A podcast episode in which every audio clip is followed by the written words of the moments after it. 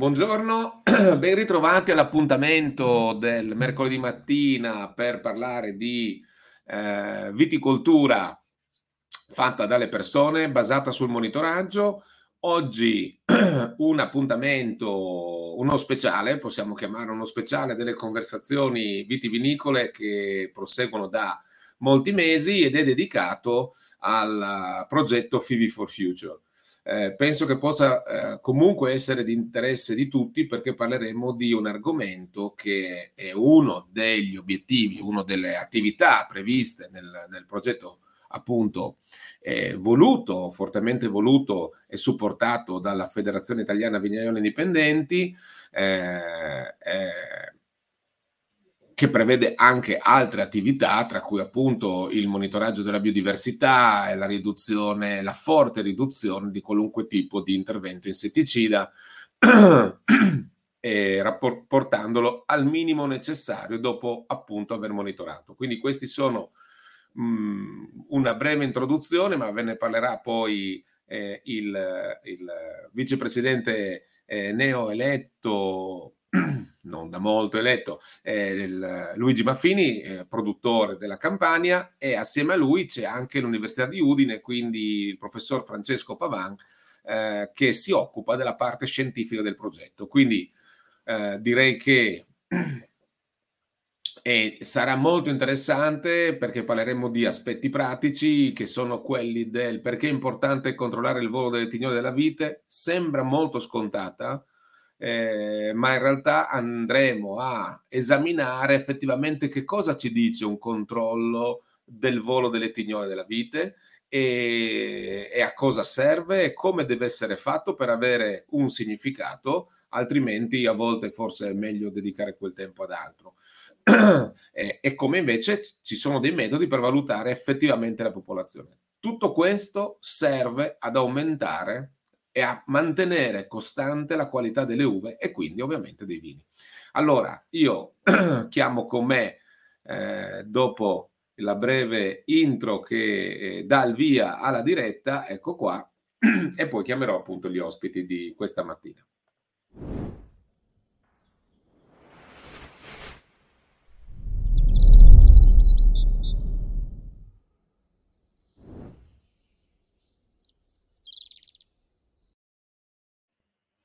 Eccoci qua, quindi chiamo con me Luigi Maffini. Buongiorno Luigi. Buongiorno Giovanni, buongiorno a tutti. Ecco, e, e il professor Francesco Pavan. Buongiorno Francesco. Buongiorno a tutti. Ecco qua. Allora, qua sono, diciamo, rappresentati eh, tre punti di vista della filiera vitivinicola abbiamo un obiettivo che è quello di eh, conoscere e valutare una, pre, la, la, le popolazioni dei carpofagi, così si chiamano gli insetti che possono arrecare danno alla vite, rientrano in un obiettivo però più grande perché non è che le andiamo a dedicare del tempo per controllare delle trappole e al fine scrivere solo dei numeri. No, l'obiettivo chiaro è quello di ridurre al minimo il, il, gli interventi eh, con prodotti insetticidi, sia da, per un punto di vista ambientale, economico e anche ovviamente etico, eh, e di, e di eh, progressione della viticoltura. Quindi Luigi, questo progetto è nato lo scorso anno, praticamente stiamo avviando il secondo anno, magari a chi ci ascolta, molti saranno vignaioli e vignaiole d'Italia, che cosa, perché abbiamo dedicato del tempo e ci stiamo impegnando per questo progetto Fivi for Future.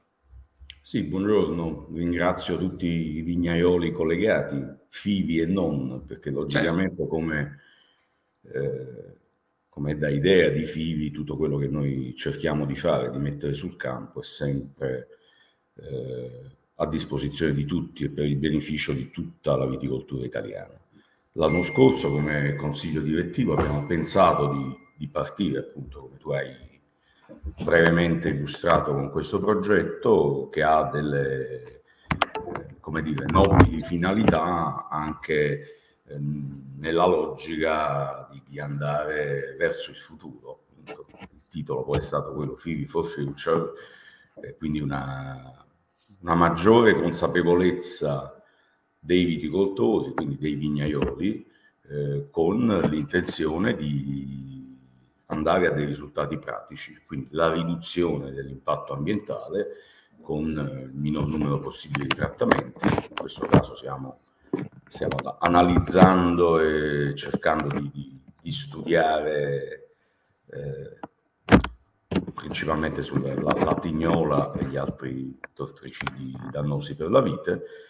E anche logicamente dal nostro punto di vista c'è un, un occhio positivo, eh, un occhio che guarda, come ho detto, al futuro dal punto di vista della sostenibilità, perché è evidente che tutto quello che noi cerchiamo di mettere in campo adesso, gli sforzi ai quali i vignaioli eh, logicamente sono, sono, stati da noi sottoposti, così l'anno scorso c'è stata un po' di, di difficoltà iniziale, adesso ci, ci impegneremo, siamo tutti sul campo per andare verso dei risultati che saranno sicuramente molto utili. E poi in questo, Luigi, stiamo anche sperimentando un modello appunto nuovo e come tale ha bisogno no, dei suoi step di avanzamento, che è quello di far confluire in maniera il più semplice e veloce possibile le informazioni in maniera diretta dal eh, viticoltore vignaiolo, quindi dal punto in cui uno si trova ad un'università.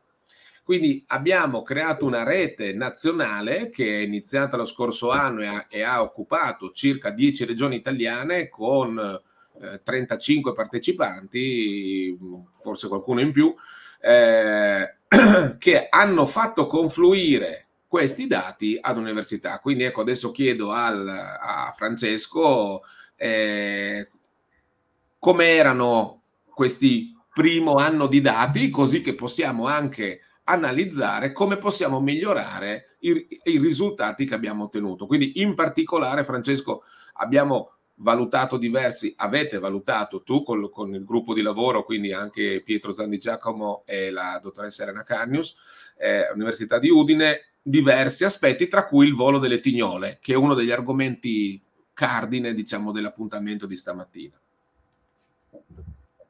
Diciamo che l'anno scorso i dati sono stati un po' incompleti. Il primo problema è sorto perché abbiamo iniziato tardi il monitoraggio, per cui il primo volo, che è quello della generazione svernante, praticamente abbiamo avuto solo la coda.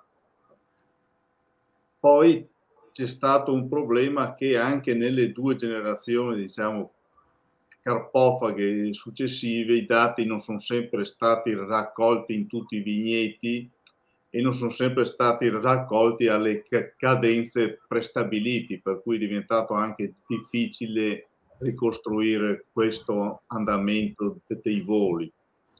Indubbiamente dobbiamo anche tener conto che ci potrebbero essere molti di, di, voi che fanno la confusione sessuale, per cui magari il fatto che non sono arrivati i dati è, do, è dovuto al fatto che le, le, aziende erano in confusione sessuale perché sapete che dove si fa la confusione sessuale le, le trappole non catturano.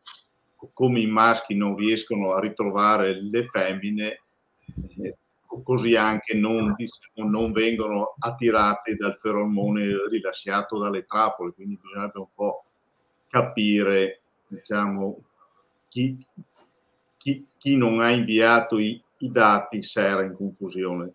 Teniamo però per... Francesco posso, però volevo chiederti, eh, ci confermi che è importante comunque monitorare il volo anche nelle zone di confusione? Diciamo, il monitoraggio del volo è, è importantissimo per le strategie di lotta, sia che uno faccia la lotta insetticida, che faccia la lotta microbiologica col bacillo turingensi e che faccia anche la confusione. Adesso parliamo della confusione perché è importante il monitoraggio. Primo è importante il monitoraggio per sa- sapere quando iniziano i voli, mm. perché appena iniziano i voli e da cui deriva anche l'importanza di fare de, de, dei controlli non una volta alla settimana, ma di fare dei controlli a, a cadenze più fisse perché perché appena iniziano i voli, le, le trappole a feromoni catturano i maschi e le femmine delle generazioni svernate iniziano a farfallare 3-4 giorni dopo i maschi, per cui c'è un intervallo di tre giorni, diciamo, dal momento in cui si catturano i, i maschi, in cui l'agricoltore ha, ha, tutto il tempo di applicare gli erogatori per la confusione sessuale.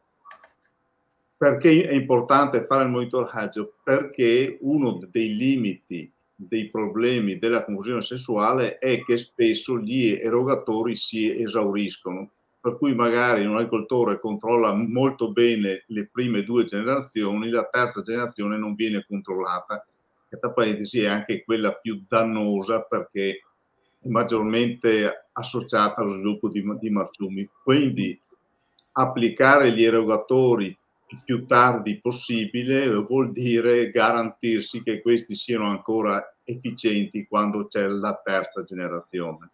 E uno potrebbe dire, beh, li applico in anticipo, no, applicare in anticipo vuol dire sprecare un periodo della persistenza, perché questi erogatori contengono, diciamo, il feromone in fase liquida e poi il feromone evapora attraverso questi erogatori che hanno una superficie porosa, quindi se si esauriscono in fretta, eh, chiaramente c'è il rischio che a fine stagione ci siano dei problemi, soprattutto nella terza generazione, chiaramente. E questo è un fenomeno che si verifica spesso. Il monitoraggio poi non è importante solo nel caso della conclusione per stabilire il momento in cui applicare gli erogatori, ma è importante anche per verificare che il metodo stia funzionando, nel senso che negli appezzamenti in confusione non ci devono essere catture. Se voi avete delle catture è un indizio che qualcosa non, non sta funzionando, perché come funziona la confusione sessuale? Praticamente si crea, una, immaginate, una nebbia di ferormone all'interno dei vostri appezzamenti, per cui i maschi, essendo immersi nel feromone, non riescono a percepire il feromone che viene rilasciato dalle femmine perché si mescola all'interno di questa nebbia di feromone. E quindi chiaramente come i maschi non percepiscono il feromone rilasciato dalle femmine, non percepiscono, non riescono a distinguere all'interno di questa nebbia di fondo neanche il feromone rilasciato dagli erogatori delle trappole. Quindi se non si cattura, chi fa confusione è un buon indizio. E soprattutto bisognerebbe, nel caso della confusione, conoscere bene come si muovono i venti do- dominanti, perché? perché nei bordi, diciamo, contro vento, dove spira il, il vento, la concentrazione del feromone diminuisce e sono proprio quelle le zone dove ci possono essere degli accoppiamenti e quindi nel caso della confusione bisognerebbe diciamo mettere il, la, le trappole proprio in queste zone dove c'è un maggior rischio che la confusione non funzioni bene. Eh. No, questo, questo, questo è interessante perché appunto ci conferma che anche chi fa la confusione ha un ottimo motivo di, di fare il controllo eh, delle trappole, perché è uno dei metodi più semplici proprio per verificare che sta funzionando. È, è la garanzia che funzioni, cioè, o meglio, l'applicazione della confusione sessuale all'interno del proprio vigneto per fattori ambientali di temperature, dipendenza, o di vento non è sempre garantita, cioè non è certa che sia 100%, ecco perché è necessario fare il controllo annuale, perché anche la realtà dei fatti dimostra in Italia in diverse areali che l'applicazione della confusione sessuale ogni tanto ha dei punti critici. Allora, l'obiettivo di questo, una, uno degli obiettivi del progetto che abbiamo iniziato lo scorso anno è anche quello di garantire una costante qualità, cioè sanità delle uve dal punto di vista dei carpofagi. Quindi questo ci tenevo perché è come uno dice ma è inutile farlo perché tanto faccio già la confusione, ma invece è la garanzia che così ho un costante risultato, perché se controllo posso eventualmente intervenire, no? Francesco, se uno trova in prima generazione no, già delle, delle, eh, un volo del primo volo, se ha già delle catture del primo volo magari un'infestazione che vedremo poi sulle infiorescenze, nonostante la confusione, forse c'è qualcosa che non funziona, no? Giusto? Sì. Teniamo presente che se il potenziale di infestazione è elevato, cioè se la popolazione svernante è elevata, l'insetto, diciamo che ci sono il feromone, questo odore rilasciato dalle, dalle femmine che, che, attira i maschi e favorisce gli, gli accoppiamenti. Però se i maschi e le femmine sono tante a, all'interno di un appezzamento, la possibilità di incontri casuali aumenta, quindi ci possono essere degli accoppiamenti anche se i maschi non riescono a percepire il feromone della femmina. E quindi avere elevate infestazioni in prima generazione vuol dire che c'è un elevato potenziale di, infestazione e in questo caso è necessario abbatterlo, proprio perché se la popolazione è elevata la confusione funziona poco. In questo caso c'è la possibilità di abbatterlo in modo efficace utilizzando il bacillus thuringiensis, perché ecco. Mm. le larve della prima generazione non sono nascoste dentro gli acini, ma diciamo si trovano sui grappoli all'interno dei glomeruli, ma di notte escono dai glomeruli per mangiare e quindi diciamo c'è la possibilità di ottenere un abbattimento delle popolazioni anche senza utilizzare insetticidi di sintesi. Questo diciamo è un aspetto positivo. Ottimo. Un'altra cosa che bisogna fare con la confusione perché spesso un agricoltore magari fa il monitoraggio per la, lobesia, scusate, la confusione contro la tignoletta, la lobesia potrana. Sì. Però cos'è che può succedere? Che possono subentrare altri carpofagi cosiddetti di sostituzione, nel senso che se la nicchia, il grappolo è lasciato libero dalla lobesia, possono venire favoriti altri carpofagi, quindi la latignola, le poiciglia ambiguella, l'eulia, la girotenia lungiana. E quindi è importante non solo fare il monitoraggio della lobesia, per vedere che la, la confusione funziona contro quell'insetto, ma, ma, anche fare il monitoraggio degli altri carpofagi perché c'è sempre il rischio che controllata la lobesia diventano importanti altre specie, quindi è importante diciamo, il monitoraggio è sempre importante non solo nella confusione per il, diciamo, la, la tignoletta che state controllando con la confusione, ma anche per essere sicuri che non siano arrivati, non si stiano affermando altre specie, quindi bisogna stare attenti. Insomma. Bene, abbiamo messo un altro punto, quindi un secondo punto chiave del, del, delle motivazioni e dei vantaggi che ho nel controllare il, il volo di questi carpofagi. Allora, eh, quali informazioni ci fornisce quindi il controllo periodico delle trappole a ferormoni? Cioè, qual è l'utilità? Cioè, perché devo mettere delle trappole, oltre a vedere qual- qualche adulto, Francesco? Oh, beh, sì. Tralasciando la, la, conclusione sessuale e parlando in generale del controllo sì. delle tignole, diciamo che, che, mettere le trappole è importante, primo per sapere quali specie sono son presenti nel vostro vigneto e più in generale diciamo nel vostro ambiente.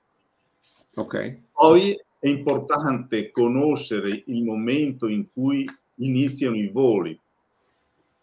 Perché è importante il momento in iniziano i voli? Perché l'inizio dei voli è strettamente connesso al momento in cui ci sono gli accoppiamenti, al momento in cui iniziano le ovideposizioni, al momento in cui inizia la schiusura delle uova. E quindi in base a queste fasi di sviluppo dell'insetto, l'agricoltore stabilisce il momento ottimale per applicare i prodotti attività ovicida il momento ottimale per stabilire il momento in cui a- applicare i prodotti ad attività larvicida, tenete presente che ormai, a parte l'emamectina benzoato, ma tutti gli altri insetticidi utilizzabili contro le tignole possono uccidere le larvette solo quando sono neonate prima che entrino all'interno degli acini. Una volta entrate all'interno degli acini non riuscite più a ucciderle. E quindi conoscere con esattezza il momento in cui si verificano le ovi di punizione a schiusura delle uova vi consente di applicare gli insetticidi nel momento ottimale. Anche qua uno può dire, beh, ma potrei applicare l'insetticida un po' in anticipo in modo che l'insetticida è già lì. Tenete presente che gli insetticidi che avete a disposizione sono sempre meno persistenti. Meno persistenti che cosa vuol dire? Che se voi li applicate troppo in anticipo, questi qui non riescono a coprire l'intero periodo di ovideposizione, quindi la coda della generazione sfugge all'efficacia dell'intervento insetticida. Se voi lo, lo applicate in, in, ritardo, come si, si, dice, si, diceva prima, le larve sono già entrate all'interno degli acidi e l'insetticida no, non funziona più. E quindi avere un'informazione precisa sui voli è fondamentale per posizionare gli insetticidi nel momento ottimale che vi garantisce la massima efficacia. Inoltre, continuare a, monitorare il volo non solo diciamo, all'inizio, ma anche durante l'intero volo di una generazione è importante perché, perché se avete un volo molto prolungato, c'è il rischio che la copertura dell'insetticida non sia sufficiente. E questo è particolarmente importante, per esempio, per chi fa il Bacillus thuringiensis, che si sa che ha una persistenza molto breve. Quindi ci sono situazioni in cui i voli sono molto prolungati nel tempo e per ottenere un'elevata efficacia con Bacillus thuringiensis bisogna fare due a tre interventi. Quindi conoscere la durata de, del volo è fondamentale per capire se è necessario applicare più di una volta l'insetticida. Grazie Quindi, Francesco, hai con, con, grande chiarezza con grande chiarezza espresso il perché, perché questo è il motivo per cui eh, vengono applicate le trappole a feromoni per il controllo degli adulti. Quindi non ci danno un'idea della popolazione, cioè non ci dicono quante ne hai, eh, hai se ne catture tante, allora vuol dire che eh, avrai tanto danno e quindi magari devi fare dei trattamenti, o se ne catturi poche, eh, ah no, allora non serve, tanto ne avevo soltanto due, tre, quattro, quindi non ne ho. Perché questa è una confusione che spesso, una, eh, eh, una cosa molti, a cui molti credono, Francesco eh, diciamo che non c'è una relazione stretta fra la quantità delle catture e quella che è poi l'entità della popolazione de- delle larve all'interno del vigneto. È ovvio che se uno non cattura niente, eh, probabilmente l'infestazione è molto bassa, se uno cattura tantissimo l'infestazione tendenzialmente è più alta, però non c'è una regola fissa, come diceva eh, Giovanni adesso, sono situazioni in cui uno cattura poco, poi in realtà si trova con un'elevata infestazione sui grappoli. E, e quindi Questo ti chiedo...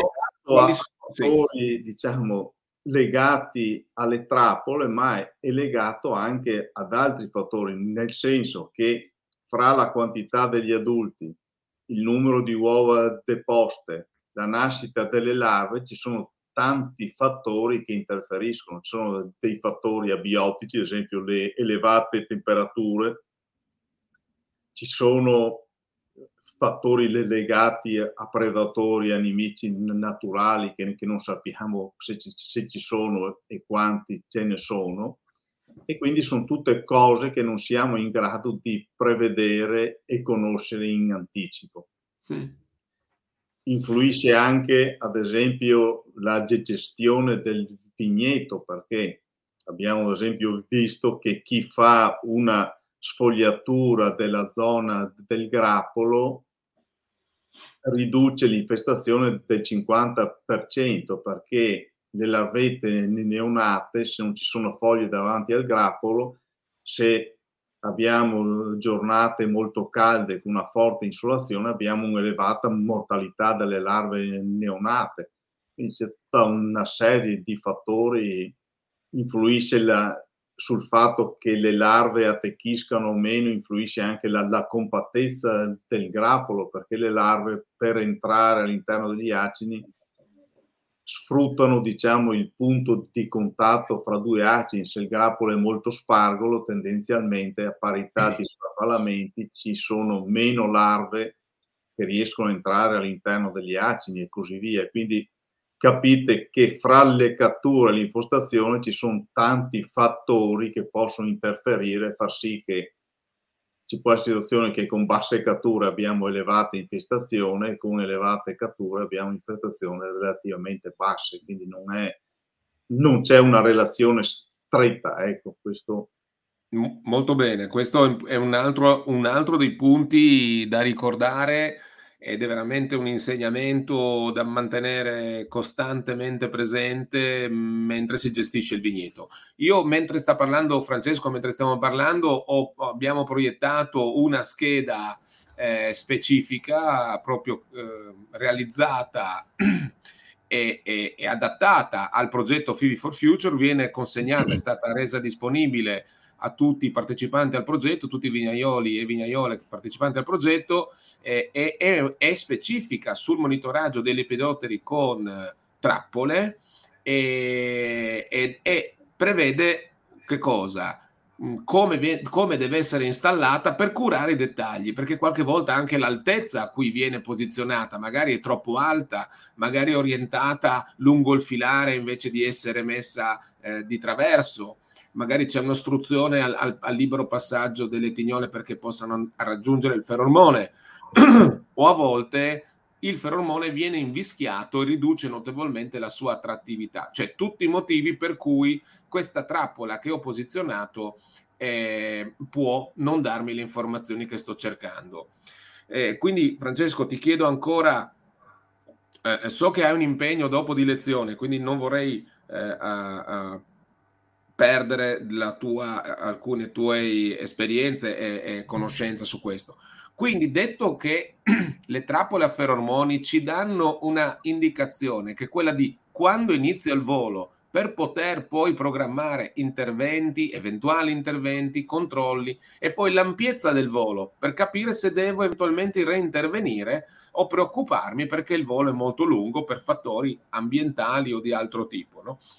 Quindi se non mi dice quant- esattamente quanto è in maniera attendibile la popolazione, quali sono i metodi di monitoraggio per valutare il livello di infestazione del mio vigneto? Quindi purtroppo lì l'unico sistema è andare a, a controllare i, i, grappoli.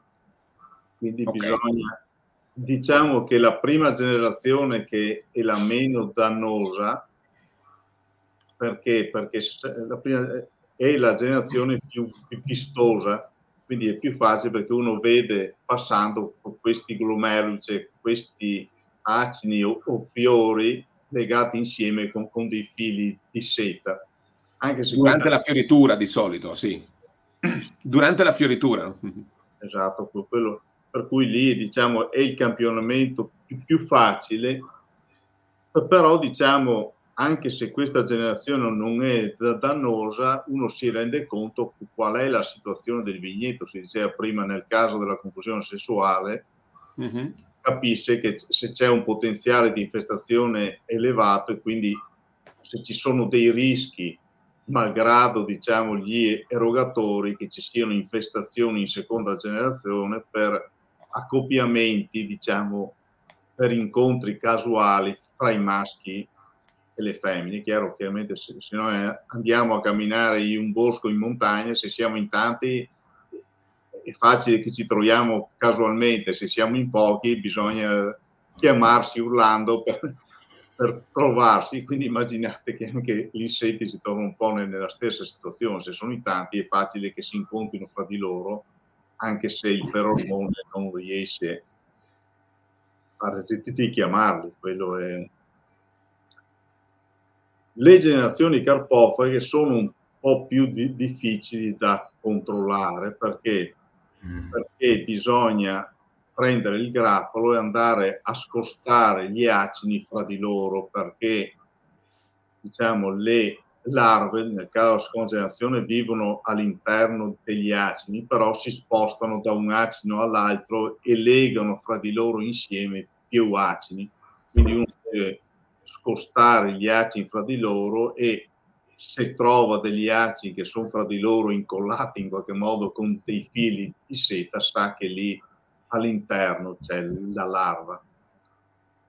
Per un campionamento accurato poi bisognerebbe no, non solo quantificare i glomeruli, ma anche andare a vedere che larve ci sono all'interno, perché potrebbe esserci l'alobesia botrana, potrebbe esserci l'epoicilia ambiguella, soprattutto nel centro-nord Italia, nel sud Italia, diciamo la tignola, l'epoicilia ambiguella è molto rara in genere perché è importante conoscere la, la, specie? Perché magari uno ha posizionato il trattamento sulla tignoletta e l'infestazione che trova è, è quello della tignola, quindi vuol dire che, che, non ha sbagliato il trattamento contro la tignoletta, ma che c'è anche un'altra specie, quindi probabilmente nel posizionare il trattamento bisogna tenere presenza, presente che ci, po- che ci possono essere due specie, quindi vigneto per vigneto bisogna un po'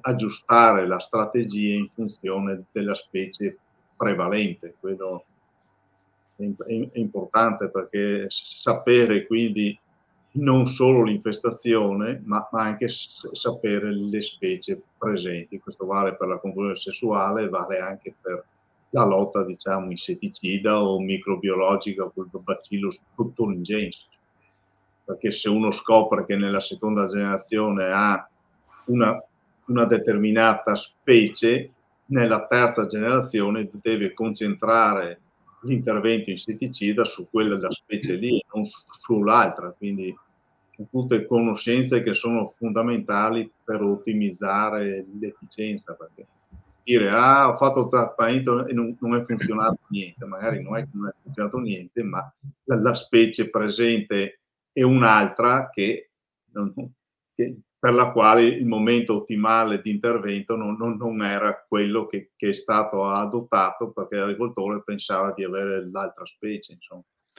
Infatti noi nel monitoraggio, eh, Francesco, moni- eh, abbiamo eh, deciso proprio a livello nazionale di controllare le quattro specie, quindi l'obesia pecilia, eulia, e la tignola rigata degli agrumi. Eh, questo proprio per poter distinguere alla vendemmia soprattutto perché è lì che eventualmente il danno potrebbe essere dell'una o dell'altra, giusto Francesco?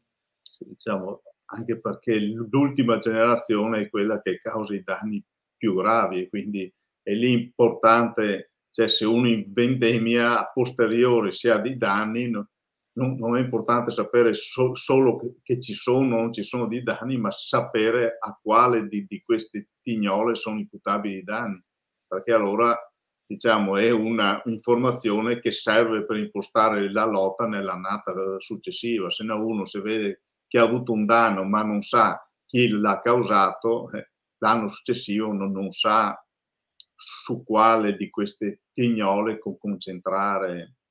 Che te presente che per esempio l'eupoicilia e anche le, l'eulia hanno il volo un po' anticipato rispetto all'alobesia, quindi il trattamento andrebbe posizionato prima e quindi sono tutte informazioni che sono importanti proprio per ottimizzare la lotta, perché se no uno è costretto, dice beh, faccio due trattamenti insetticidi, uno presto e uno tardi, però capite anche voi che allora l'obiettivo di ridurre al minimo gli interventi insetticidi viene completamente perso, quindi è fondamentale esatto. avere queste informazioni per avere una lotta che sia efficace con il minor numero possibile di, di interventi insetticidi.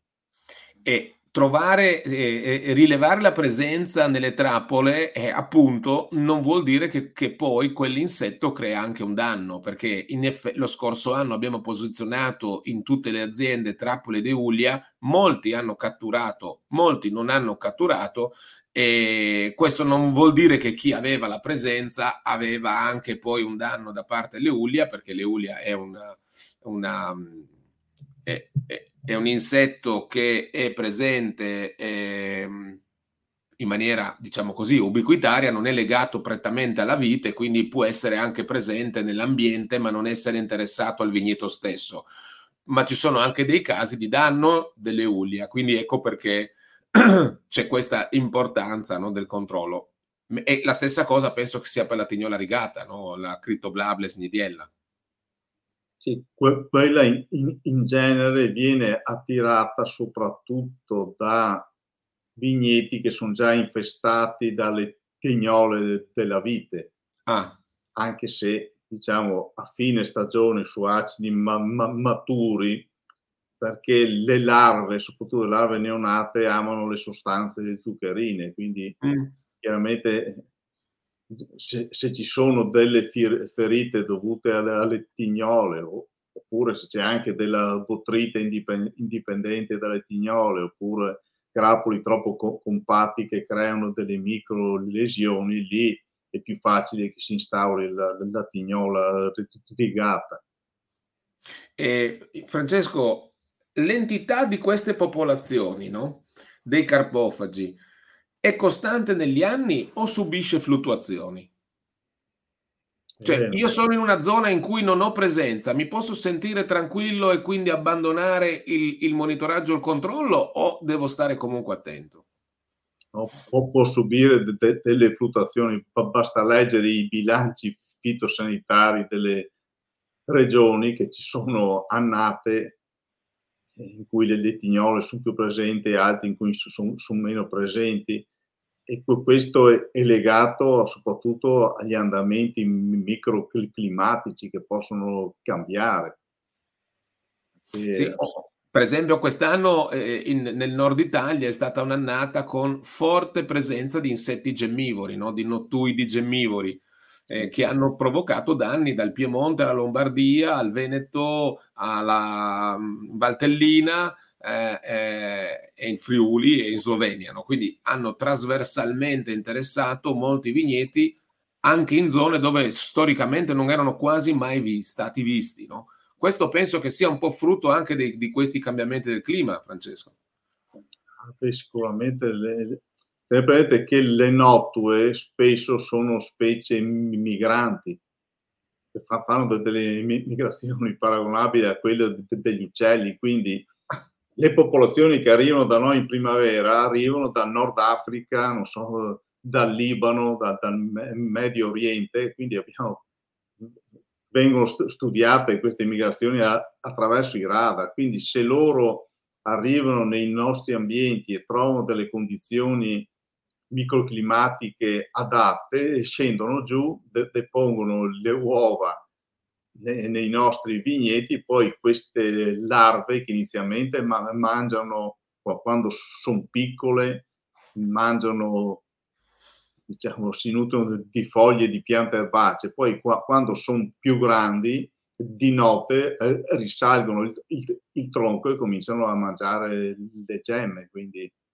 ecco, un'altra cosa che tante volte uno vede i danni e non trova gli insetti si chiamano proprio nottuidi perché hanno questo comportamento che di notte, di, di, di giorno si nascondono nel terreno e di notte risalgono per mangiare le gemme, come anche nel caso del mais per stroncare diciamo, il, mais al colletto e quindi sì, è un danno un po' subdolo, nel senso che ci sono i danni, ma uno le larve non le, le trova o raramente proprio perché hanno questo comportamento.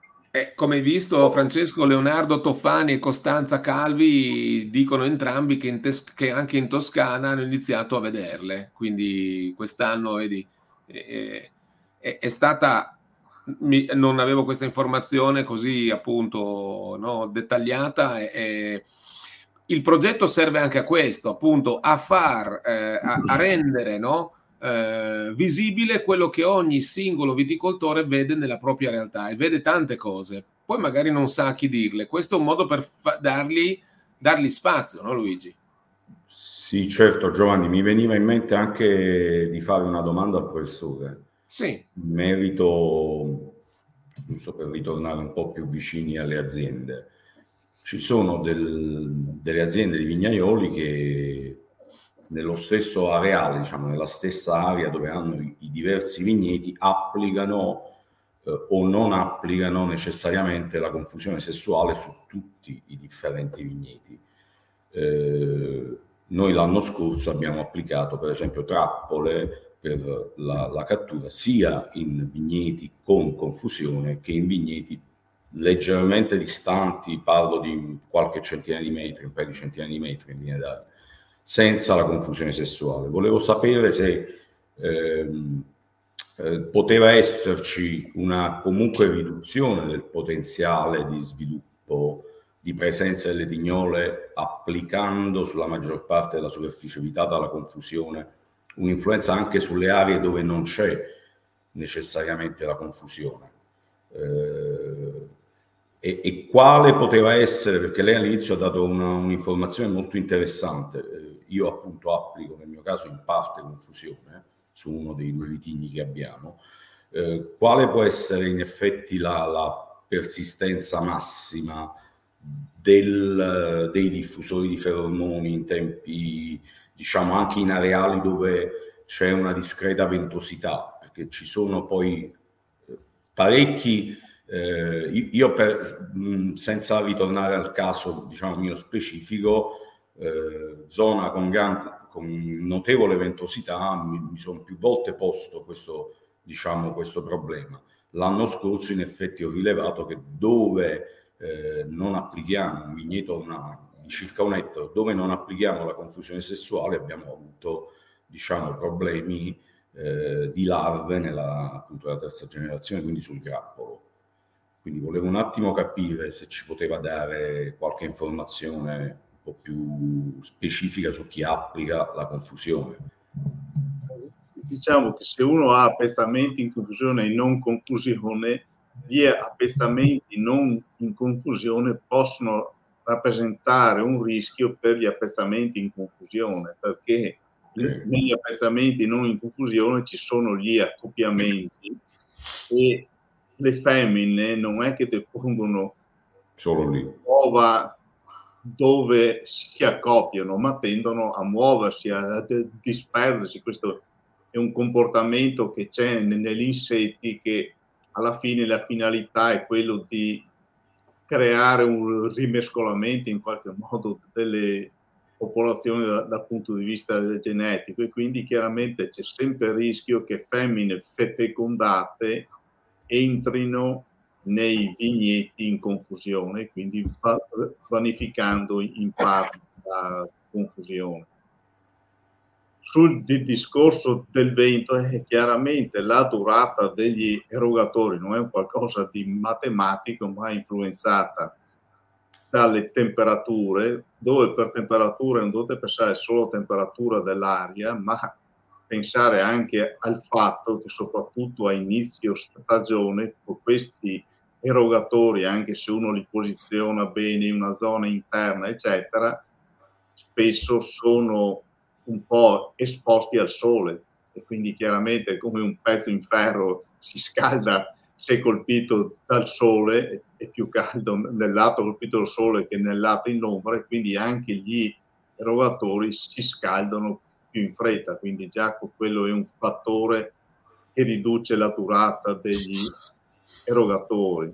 E sicuramente il vento, asciugando la superficie esterna dell'erogatore, favorisce una, una più rapido esaurimento degli erogatori, quello è un dato certo nel sud Italia potrebbe diventare un problema adesso che si iniziano a trovare in tante realtà anche un quarto volo legato al cambiamento climatico, quindi si, si iniziano a, a, trovare anche larve di una quarta generazione. Quella quarta generazione lì, se uno ha dei vitigni a maturazione tardiva, sicuramente la confusione non riesce a controllarla. Quindi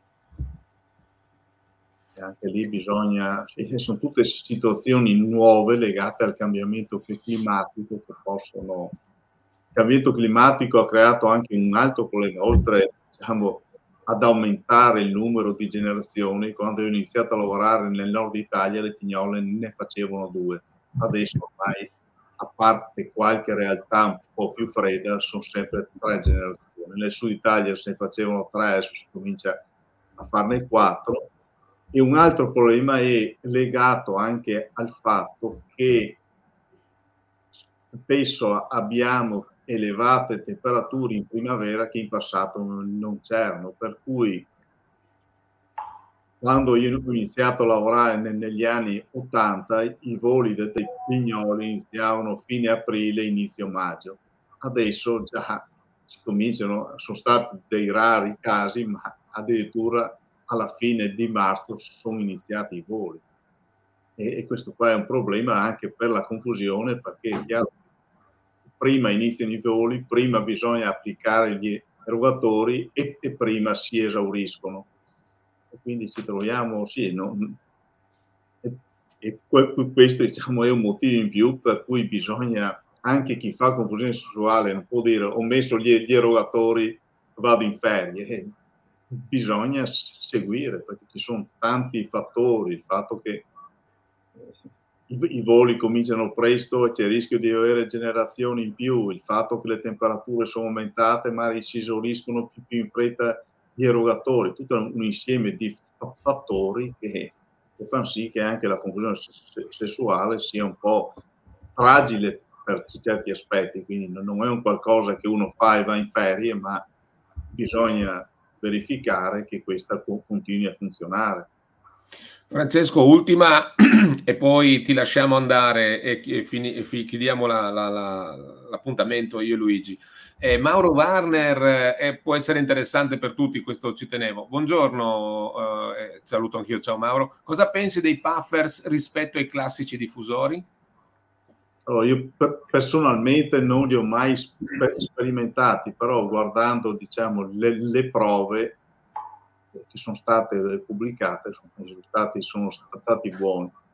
Questi avrebbero il vantaggio che non c'è il problema della durata degli erogatori, perché chiaramente questi vengono caricati, eh, si rilascia il feromone solo nelle ore serali in cui ci sono i voli, e quindi diciamo non si c'è il vantaggio che, che, non si in qualche modo esauriscono insomma sì. a meno che la, la bomboletta adesso non, non, abbia una quantità bassa ma immagino sono tarati per, per, poter durare per tempo anche questo può essere ovviamente un ottimo motivo per controllare poi l'efficacia nei vigneti in cui sono applicati i puffers rispetto a quelli in cui non sono applicati oppure in cui è applicata la diffusione classica, no? quella con i diffusori eh, a spaghetto o, o simili, proprio per verificare numericamente l'efficacia, no? andando ovviamente a controllare i voli, come dicevamo prima,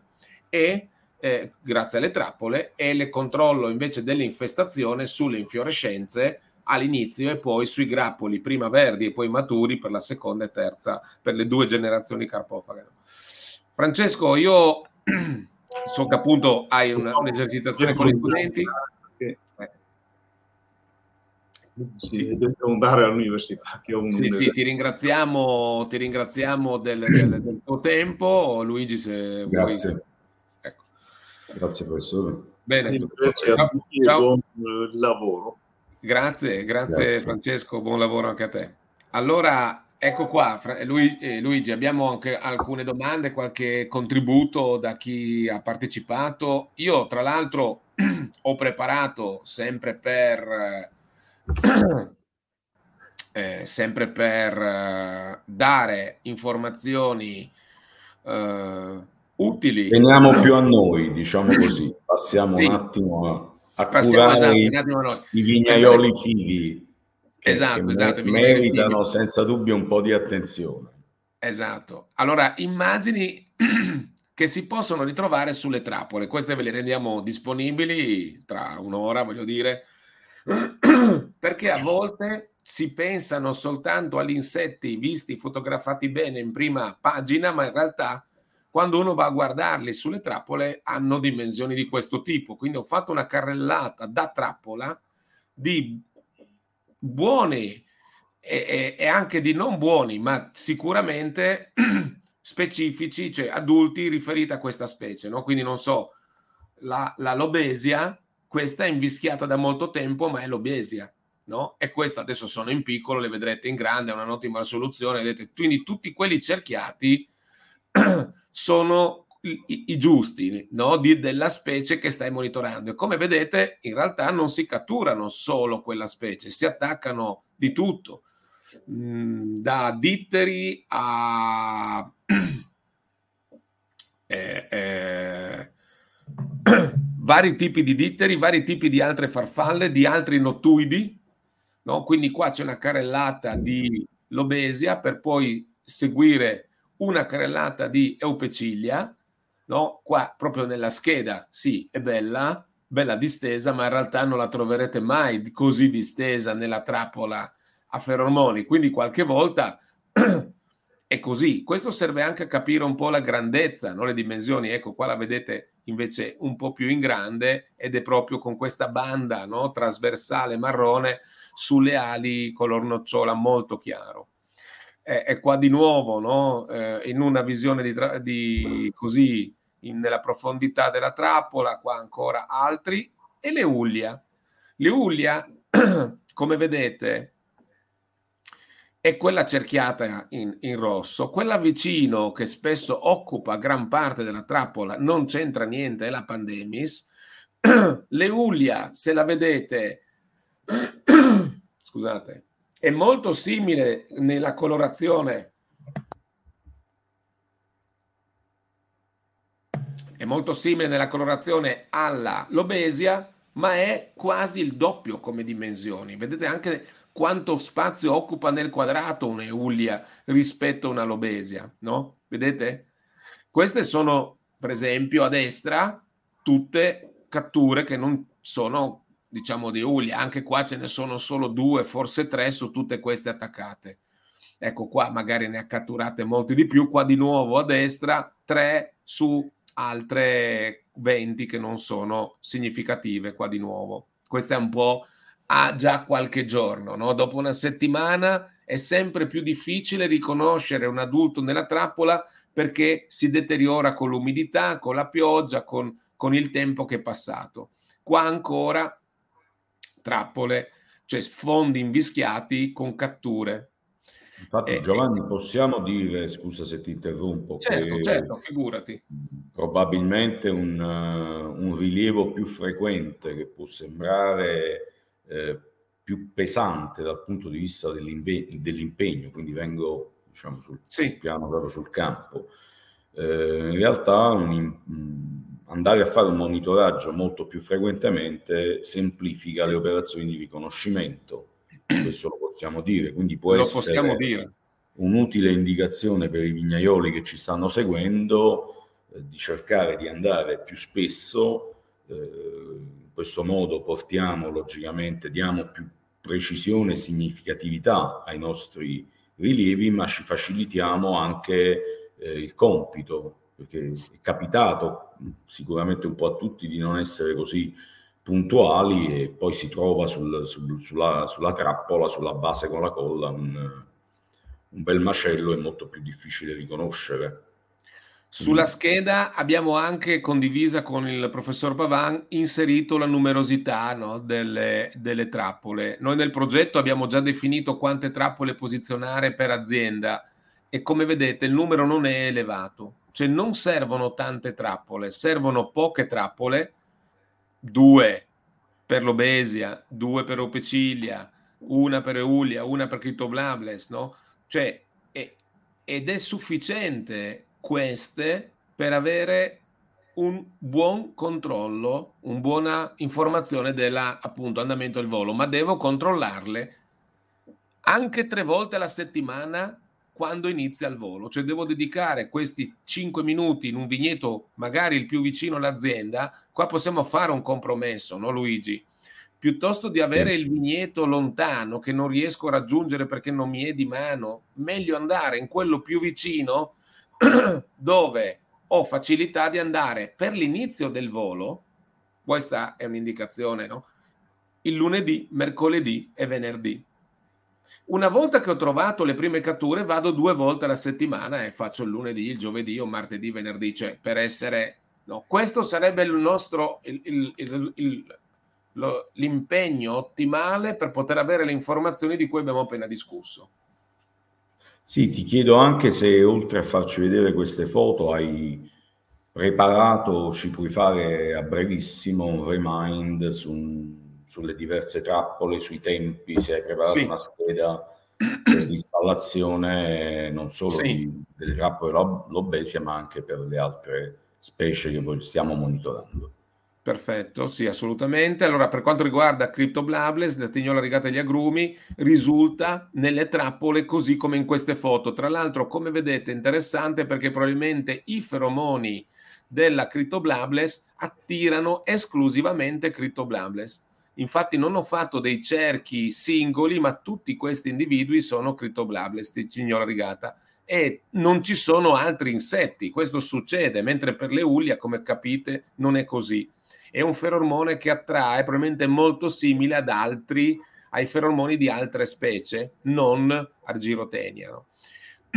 Questo è normale, fa parte della natura, è anche interessante osservarlo. Quindi questi sono una serie di scatti che, come avete visto, eh, presi tra l'altro direttamente da 4Grapes, eh, quindi dalla a, a, dall'applicazione che tutti i partecipanti al progetto utilizzano per condividere i dati, per archiviare i dati, cioè un posto dove inserirli e trasferirli in automatico a, all'Università di Udine che legge le informazioni che arrivano in maniera costante no? e, e, e in tempo reale, tra l'altro. Quindi Sfruttiamo questa possibilità perché una, è un modo di comunicare un argomento che è quello degli insetti del proprio vigneto, perché di fatto non abbiamo toccato le cocciniglie per non complicare, ma non è detto che se vogliamo eh, aumentare, ampliare no, questa attività nei prossimi anni non si possa farlo, ma intanto iniziamo una cosa alla volta. No?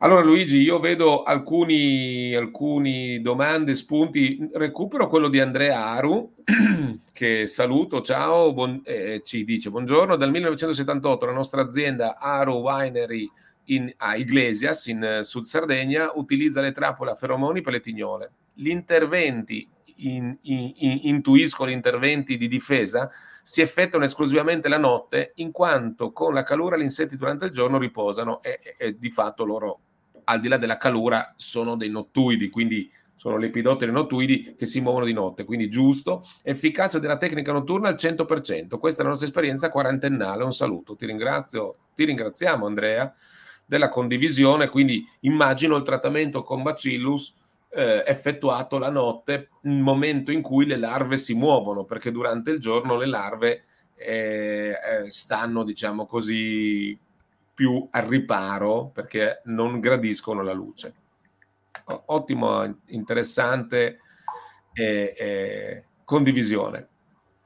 Recupero anche quella di Giuliano Preghenella, che saluto altrettanto. Ciao Giuliano, grazie per la preziosa informazione. Volevo chiedere se è utopico pensare di arrivare un giorno, grazie alla tecnologia CRISPR, a far funzionare anche sulla tignola quei stratagemmi genetici chiamati gene drive per debellare la tignola, così come si tenta di fare oggi in Africa con la zanzara Anopheles, responsabile della trasmissione della malaria, dove, grazie a questa tecnica innovativa, si cerca di far nascere solo zanzare maschio incapaci di trasmettere la malattia infettiva, ma incapaci di eh, riprodursi. Generare. Eh, generare, di rigenerare, infatti. i puntini erano abbastanza scontati. Bene, grazie Giuliano. È un bel suggerimento, eh, eh, lo, lo vedrà anche il professor Pavan e magari eh, eh, potrà dare un suo punto di vista su questo. Ecco qua eh, Carlo D'Angelone che saluto dal Piemonte. Ciao Carlo, quanto distanti le trappole con feromoni diverse e uguali? Allora qua una raccomandazione che va a tutti, partecip- a tutti gli interessati e in particolare ai vignaioli, quindi partecipanti al progetto Fivi for Future. Eh, abbiamo una distanza tra, ferormo- tra trappole con feromoni diversi di 20 metri tra il, la trappola replica, cioè quella con lo stesso feromone, 40 metri. Questi sono un po' i numeri, no? Quindi 20 metri se ho tra, una trappola di Lobesia, una di Opecilia, una di Critoblamlis, una di Eulia, posso metterli a 20 metri una dell'altra perché non hanno interferenza tra di loro. Quindi 20 metri sono tre interpali, no? 4, dipende dal vostro eh, sesto di, di, di, di impianto, per chi ha i pali, tra l'altro. Quindi 20 metri vanno bene e mentre 40 metri tra la trappola dello stesso feromone, tra una lobesia e l'altra lobesia. Quindi questo è un promemoria un po' per tutti. Ecco, nella scheda è molto dettagliata l'altezza esatta, l'orientamento dell'imboccatura, come posizionare, cioè è, è, è al massimo dettaglio possibile il posizionamento delle trappole, Luigi, di qualunque trappola va messa in quel modo lì, proprio dal punto di vista tecnico. Poi Aldo Trombini, buongiorno Aldo, le trappole elettroniche di TrapView hanno riconoscimento e marcatura automatica con un conteggio dovuto ad un algoritmo che si avvantaggia di numerosissime immagini nel tempo. I dati sono giornalieri, non serve andare in campo per i conteggi, inoltre sono dotate di sistema di pulizia automatico gestito da remoto.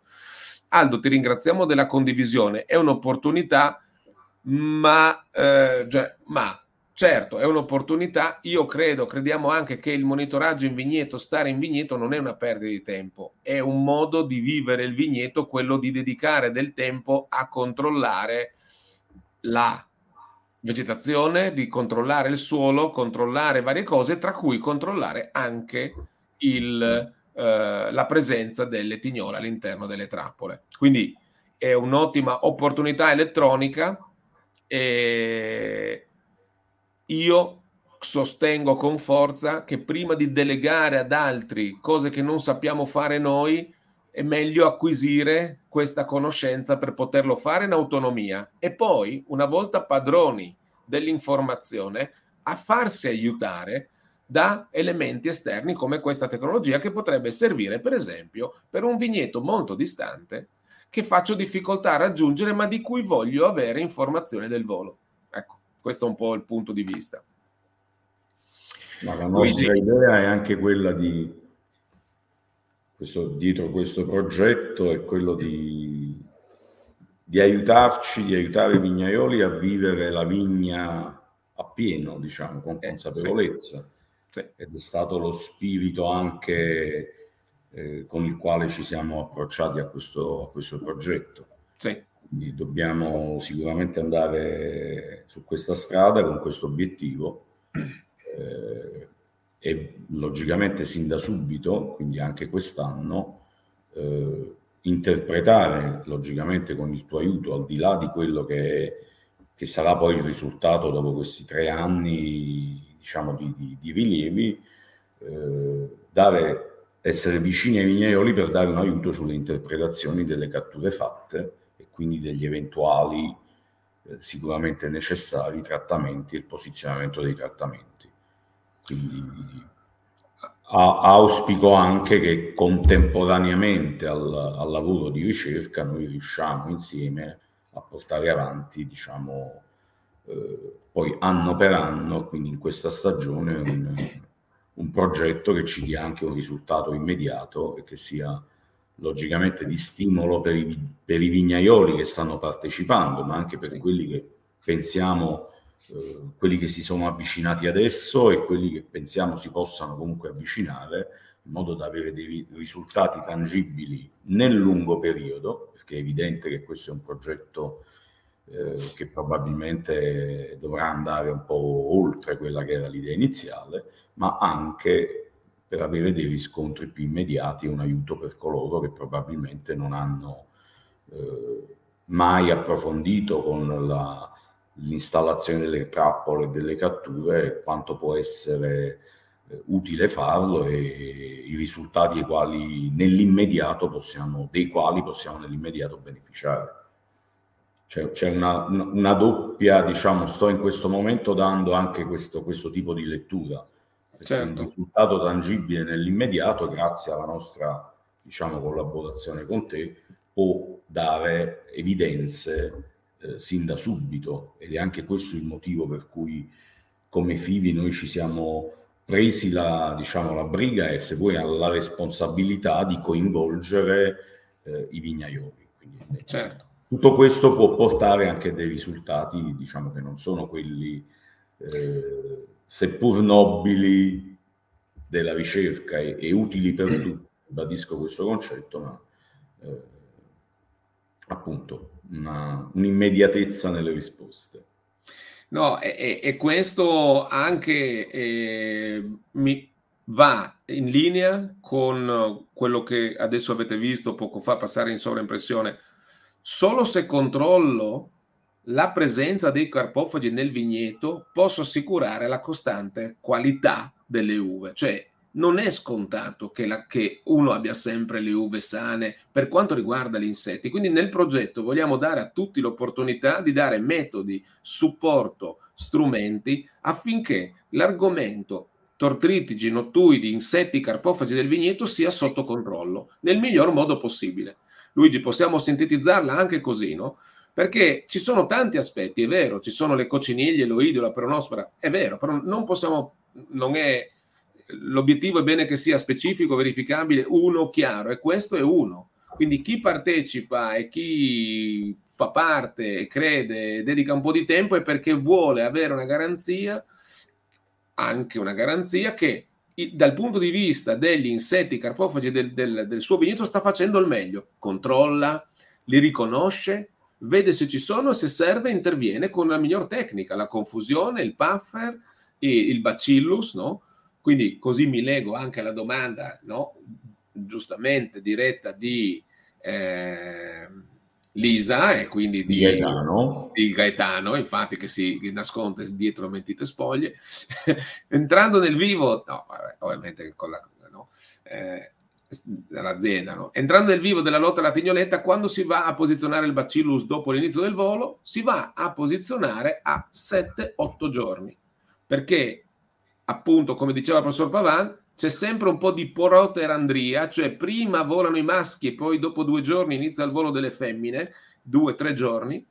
Poi c'è una, una parte che è dedicata all'accoppiamento e alla fecondazione dell'uovo e c'è l'ovodeposizione che ha un suo tempo di schiusura, l'uovo viene ovodeposto ma matura, diciamo così, la larvetta in poco tempo, pochi giorni, quindi il totale fa otto giorni. Quindi se io posiziono il trattamento con Bacillus thuringiensis a 8 giorni dall'inizio del volo, ho fatto l'azione corretta, sapendo che il bacillus dura 7 giorni. Quindi capite che la, la, coperta è molto strettina ecco perché se io vado a controllare una volta alla settimana al volo, rischio di fare un bacillus completamente a vuoto. Quindi e, e, questo è un ottimo motivo per far funzionare il bacillus. Magari dietro suggerimento di Andrea posso, potrei andare a posizionarlo nei vigneti con maggiore infestazione un trattamento notturno, se per me è possibile, se sono in una situazione per cui posso, magari lo faccio la sera tardi, no?